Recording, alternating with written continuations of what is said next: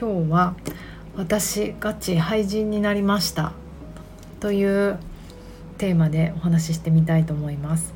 南青山であらゆる動きのベーシックとなるボディチューニングやってます。パーソナルトレーナーの内田彩です。こんばんは。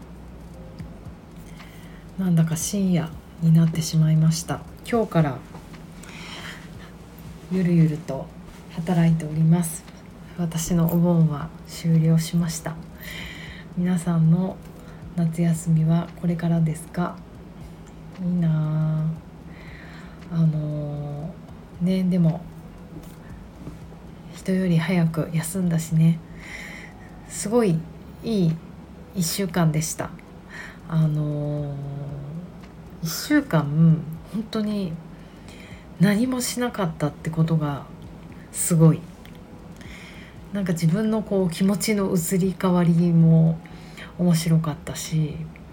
うんなんかやっぱり何もしないっていうことが意外に難しいですよね。本当あのお友達の家族とあの1週間一緒に過ごしていたので何もしないっていうのは自分のやりたいことをしないってことかな。あのボーリングしたりテニスしたりアウトレット行ったり神社行ったりプール入ってるのを横で見てたりとか。なんかそういう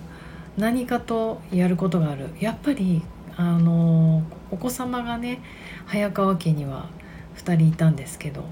あの下の子が小学校2年生のまひろちゃんか。で上の子は中学生のりおくん。あのね下の子はもう本当に遊びたい盛りというかでもなんだろう運動神経がものすごくいいんだよね。活動レベルが高いというか。だからもう彼女を見てるとあの人間って何かするために生きているんだなって動く生き物なんだなもう動くことが前提なんだなっていうのを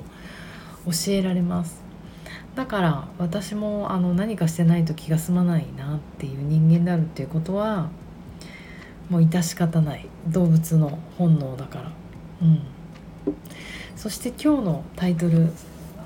ひどあの面白くないですか？私ガチ廃人になりました。というのもあのどんどんどんどん何もしない人間。まあ廃人っていう言葉は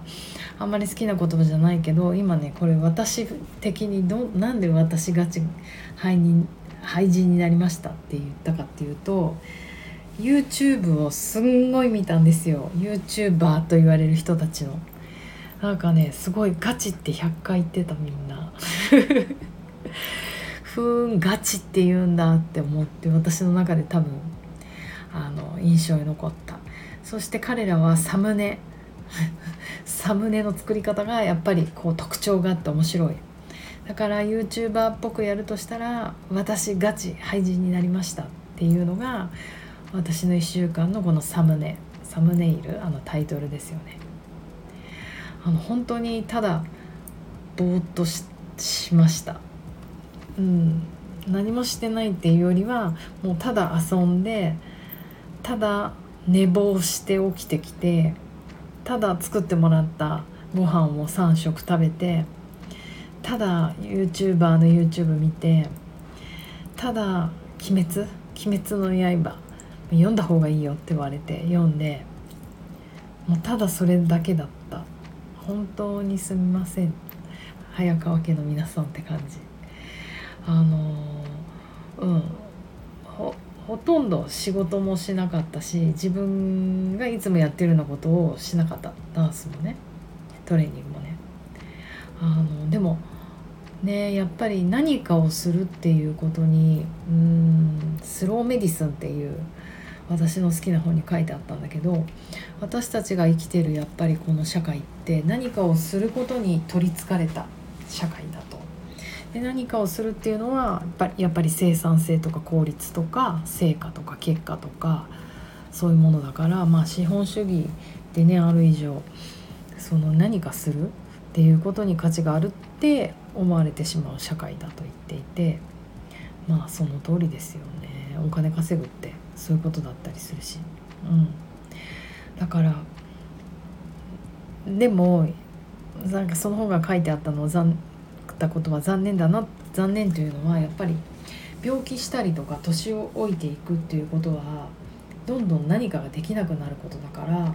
その価値観の中で生きていると病気をした人とか年老いた人っていうのは価値がなくなるよねっていうことが書いてあってうーんなんか切ないなって思いました。だからねどうしたらいいってどこまで書いてなかったし私も考え抜けてないけど。でもなんか自分がそれを読んだのが病気病気つうかあのリハビリの時だったんですよね手術した後で。で本当にあの1年間あんまり何もできなくって集中して、うん、まあ全然あの社会的生活とか仕事とかはしてるんですけど自分的にね1年間何もしてなかったなって思いましたでもその本がすごくやっぱり支えになってやっぱりあの何か治癒するとか治療するとか病気って回復するリカバリーってどういう意味かっていうと新しい自分になることじゃなくてあ新しい自分になることだ。うん、元通りの自分になることじゃなくてバラバラになった自分をまた再生する。破片を破片を寄せ集めて新しい形になったけどそれはまた別のものであるみたいなことが書いてあって。まあなんか一度そのすることから降りるってこともやろうと思えばできるみたいなことを上野圭一さんが言ってたのかな書いてあってなんかそれは具体的にどういうことだっていうことがちょっと私の読解力がなくて分かんなかったんだけどその一文だけが何がすることから降りることなんてできるっていうのがすごく私の心の支えになってなんかその1年間は何もしなかったんですよね。こう何て言うのか自分的に、うん、外から見たら誰もわからないことだけど。そう。それをこの1週間の休みで思い出しました。やっぱり。ああれは私にとってすごく必要な1週間だったしもし病気治したいとか何か復活させたいとかそれこそね体の疲れを癒したいって思う人がねあの今のこのお盆中かもっと遅い夏休みで思う人いたら本当に何かをすることから降りるっていいと思う、うん、それがなんか治癒への道なんですよね。なんかうまく話せてないですけれども。理論的じゃないけれども。なんか、うん、私の直感的に。だから何もしない日っていうのを是非作ってみてください。で1週間やってやってみた結果はもう空っぽになりました頭が。本当になんか、うん、5日目ぐらいからその加速していくんですね。何もしてない感が。もうね正直言ってもう真面目なんだなと思って私。やっぱり5日目ぐらいまではちょっとなんか罪の意識があるんですよね。なんかストーリーとかインスタとか上げるのもまだ皆さんお盆の時期じゃなかったっていうのもあったしコロナだしいやなんかちょっと浮かれてどうなのこのぼーっとしてるのとか上げていいのかなって思っちゃう自分がああやっぱ私って結構真面目なんだなうん、そんなキャラじゃないはずなのにでも奥底ではインスタ上げない方がいいかなとか思ったり嫌われちゃうかなって思ったりラジオの更新もねもう3日休んじゃったけど前半は頑張ってやってたんですよね。だけどもうね5日目過ぎたぐらいからもう本当毎日毎日中学生のことを小学校2年生のことを同じことしてるとどんどんこう緩んできて昨日なんてひどかった。昨日はもうねソフ YouTube YouTuber を見ててしかもはじめはじめはじめはじめ社長。まひろちゃんが好きなんでしょうははじめ社長が。もちろんその前日はヒカキンさんが今やっている、ね、夏にすごい彼はお金を使っていろんな企画をやってるんだけどどこだっけ？富士急ハイランド借り切って何史上最大の YouTuber 鬼ごっこっていうのをやってて超面白かった。そこでいろんな人気 YouTuber をあの勉強して私は。覚えたのははじはじめ社長も覚えたしともやなんだっけあと。忘れちゃった。東海なんとか。いなかったっけ、まあ、とにかく何人も覚えて、えーと、でもはじめ社長が一番やっぱ覚えてるなぜなら真宙が好きだから。まひろちゃんが「何で好きなの？はじめ社長さんを」って言ったら「かっこいいから」って言っててなんかすごいよく見てるんですよまひろちゃんが。そのはじめはじめ社長ちょっと発音わかんないけどはじめ社長の YouTube がを大画面テレビの大画面で見ながら「あの鬼滅の刃」とか読んだことないって言ったらもうそれは今すぐ読んだ方がいいって言われて漫画全巻そろわれてその漫画読みソファーでもすごい格好で寝ながら読んでたんですけどそのまま寝ちゃうっていう。なんか殺人現場みたいな片手に「鬼滅の刃」持ってもう突っ伏してテレビ横で見ながらでも寝ちゃうみたいな。あれ誰か写真撮っといてくればよかったねもうね本当にあ私廃人になったなって思いました。その時たまたまなんかまひろちゃんがその過去のはじめ社長の動画も見ていたんですけどなんかすいません私本当に YouTube 初心者ではじめさんがねはじめがどんな人かも分かってないんだけどなんか今年の2月ぐらいに彼はお休みしたんですよね。1月だっけ？1ヶ月ぐらい。3週間休みました。であのもう動画も全部上げるのやめてとりあえず3週間あの YouTube やらないで過ごしますって言ってでその後復活の動画を上げていてそれがもう私がちょっと目覚めた時にちょうどかかってきてもう夢うつの状態でそれが「明日からやるさ」っていうあの動画で合唱しながらはじめ社長が歌を歌いながら何体ぐらいこれ12体ぐらいのあのいろんな洋服着てあのはじめ社長が一人で演じるんだけどいろんな人間オタクからアイドルっぽい人からなんかおしゃれな人から気持ち悪い人までいてえっ、ー、と「明日があるさ」だっけ？っていうなんか昭和の曲あるじゃないですか。あれの替え歌でこの1ヶ月ね彼が休んでいた時の心情とかどんな気持ちで休んでたかとか明日からやるさって言ってくる、まあ、これから仕事をやりますよみたいな曲がかかっててなんかもう私本当にこう半分寝てる状態だったんだけどちょっと自分も昨日だったから明日から仕事しなきゃっていう 状況だったからすごいダブって。あでも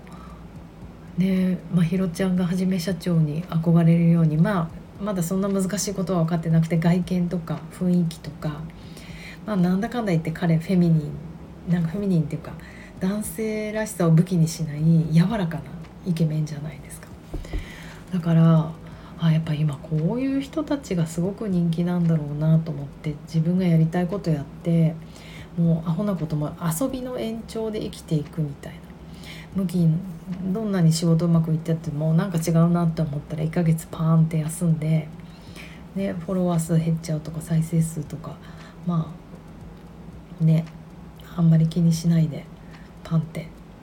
まあ、ここまでねすごいんですよねこの人フォロワー数が。上り詰めたから減らないのかもしれないけど。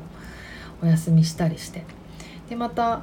お休み中ずっと漫画読んでたとかゲームしてたとかそんな話も嘘か本とか分かんないけど入れて。でまた働きたくなったら復活するみたいな。本当にこの「明日から明日がある」とかね昭和の曲ですよね。なんだっけ坂本九が「歌ってるって言ったけどクレイジーキャッツ的なやつなんですかね。そういうこう緩い感じレイジーな感じがなんかすごくうん頑張らない感じがやっぱり今の若い子たちをすごく引きつけるんじゃないかなと思いました。まあどうでもいい話なんですけどなんかチン・ザ・ドープネスさんの「乾杯」っていう曲も思い出しちゃってこれあのクレイジーキャッツの曲でこの「明日があるさ」もえっ、ー、とかん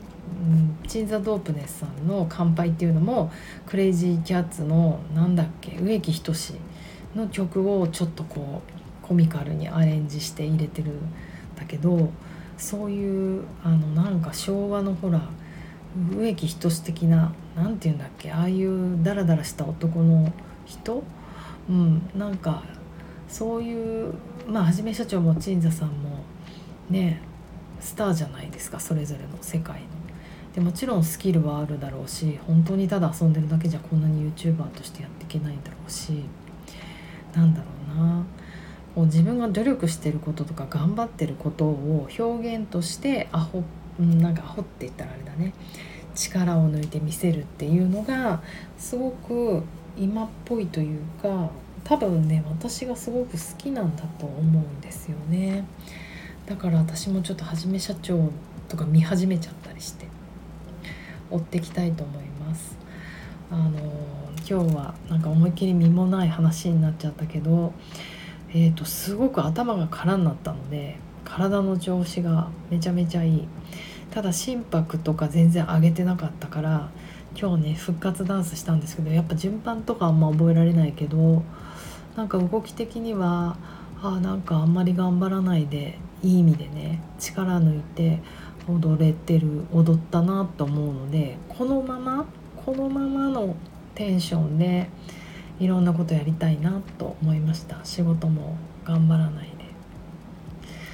で。で次の休みまで。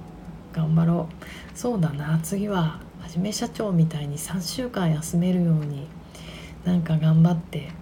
やあまた言っちゃった本当に嫌だ。Take it easy であの3週間休めるように人生のプランニングをしていきたいなと思いました。ではこれからお休みの皆さん思いっきりエンジョイして頭空っぽにしてください。ではおやすみなさい。